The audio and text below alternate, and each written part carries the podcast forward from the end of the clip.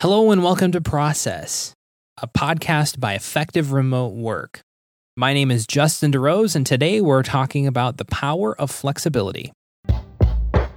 After a six week break, I am glad to be back, and thank you for joining me again today on episode 25 of Process.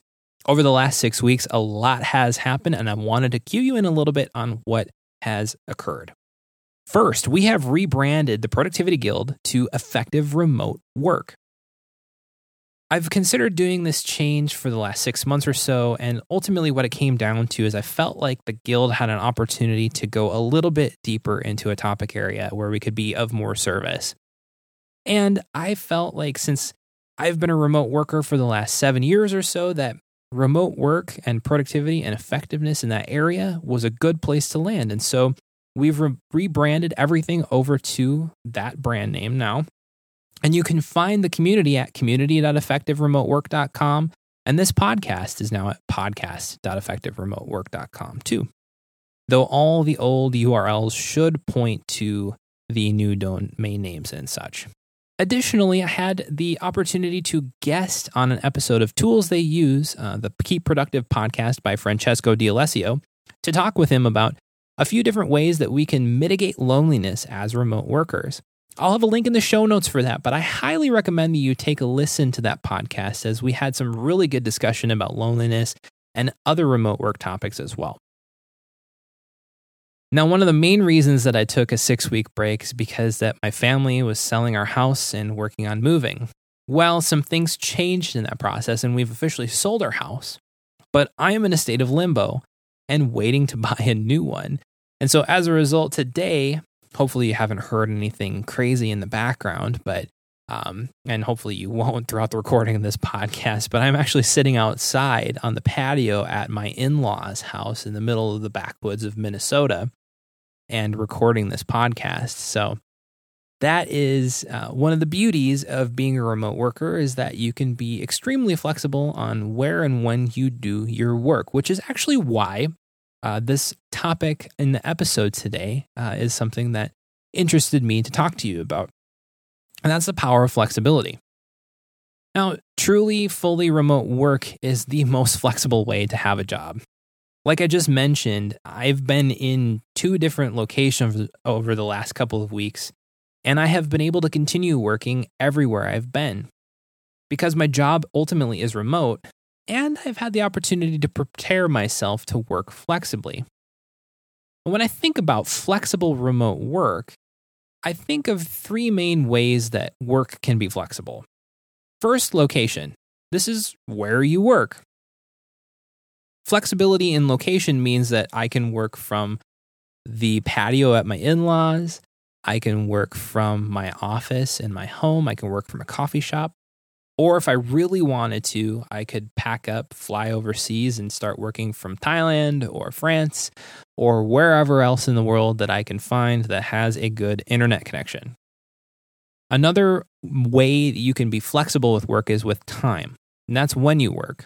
I typically try to keep an eight to five schedule for work Though over the last few weeks, that has shifted quite a bit uh, just due to different needs with having to handle trips to the bank and switching uh, housing locations and things like that. But you can additionally work uh, in a lot of remote jobs. Like if you have a flexible schedule, you could work from two o'clock in the morning till nine o'clock and then sleep in the middle of the day and then start working again, um, you know, sometime later in the day that's uh, another way that you can be flexible with the remote work job if the job allows it.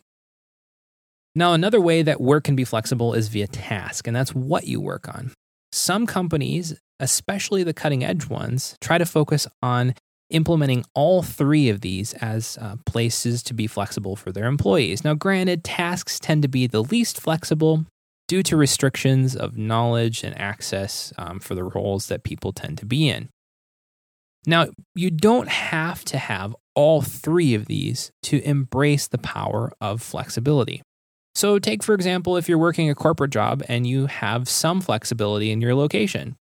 You might be able to work from home. You might be able to jet to a coffee shop for a few hours in the afternoon just to get a different environment. You might just be able to go sit out on your deck or go to the lake and do some work, or you might even be able to work from the road, say if your family is traveling somewhere. Those are all amazing things as far as flexibility goes.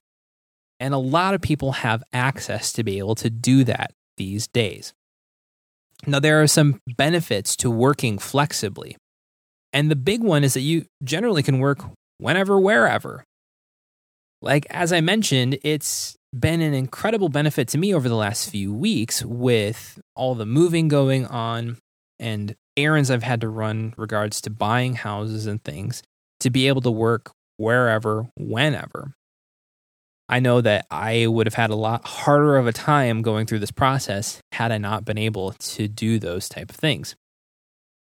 The other thing that I find amazing about having flexible work is that you can often build your schedule around your priorities versus building your priorities in around your work schedule. So, over the next few months, I'm really going to work to try prioritizing exercise and health in my schedule. And because I have a flexible schedule with my time, I can start to develop my schedule around those priorities instead of trying to fit them in just wherever it works because I have to be clocked in from 8, 8 o'clock in the morning to 5 p.m. at night.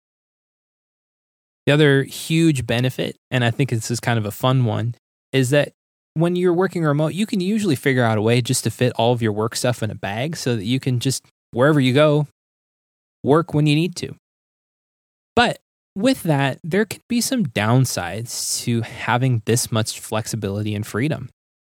If you can choose to work anywhere, that means you need to have good boundaries of where work is because otherwise everywhere can be a workplace. It can be the couch in the living room, it can be your bed, it can be time out at the movie theater with your friends, it can be at the dinner table with your family. If you have freedom to work whenever you want, well, that means work can be anytime. That can be super early in the morning. That can be really late at night when maybe it's a better time to spend time with your family or your spouse. You need to have good boundaries when there's this level of flexibility. And so, one thing that I have done is that I try to keep a pretty consistent work schedule between 8 and 5 p.m.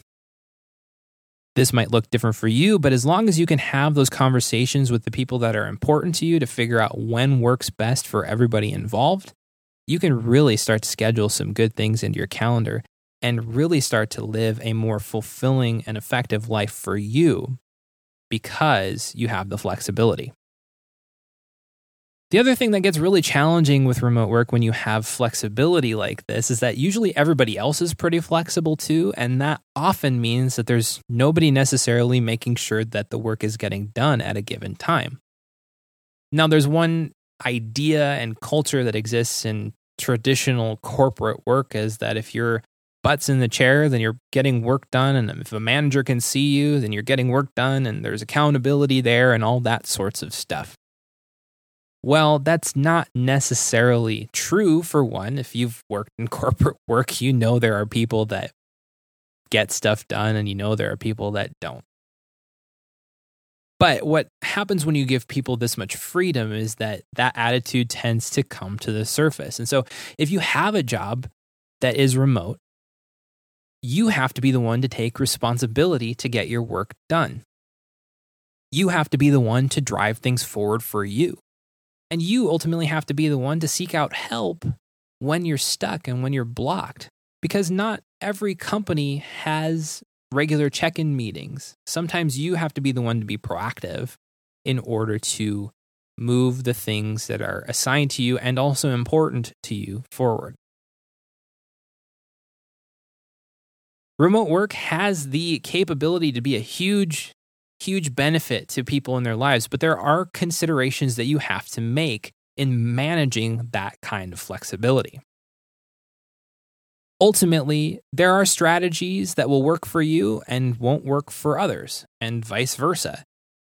However, a few key principles such as setting good boundaries, having a good routine, making sure that you're being proactive on the tasks and assignments that you have, and communicating well these things really enable the flexibility to be a powerhouse versus a detriment to people who are working remotely, especially if they're working remotely for the first time. Well, that's all for this time. If you want to join in on the discussion for this episode, or if you want to connect with other remote workers looking to grow in their effectiveness, head on over to the Effective Remote Work community at community.effectiveremotework.com. If Twitter's your thing, you can find me at Justin DeRose, or you can find Effective Remote Work at Effective Remote. And don't forget to subscribe to the show at podcast.effectiveremotework.com. Lastly, if you like this show, rate us on iTunes or recommend us on Overcast. My name is Justin DeRose, and join me next time on Process.